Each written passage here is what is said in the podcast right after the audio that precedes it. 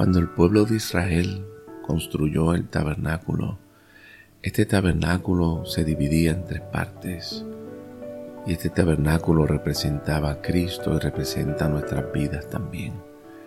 Y en el lugar santo estaba la mesa donde se colocaban los panes de la proposición.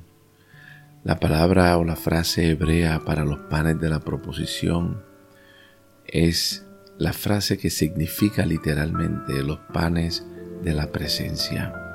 La presencia de Dios es una realidad en nuestras vidas. Jesús antes de irse de la tierra oró al Padre. Le dijo, Padre, que ellos puedan entender que la presencia tuya y mía está en ellos.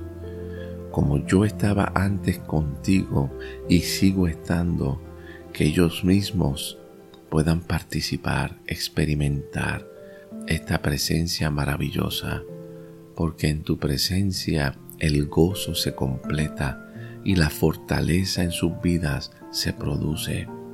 La Biblia dice, mis hermanos, manténganse apasionados por la presencia del Señor.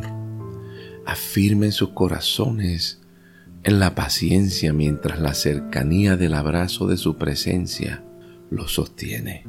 Gloria a Dios. La presencia de Dios es lo más bello y lo más precioso que puede haber en nuestras vidas hoy, porque su presencia, la que nos sostiene, la que nos ayuda a continuar hoy.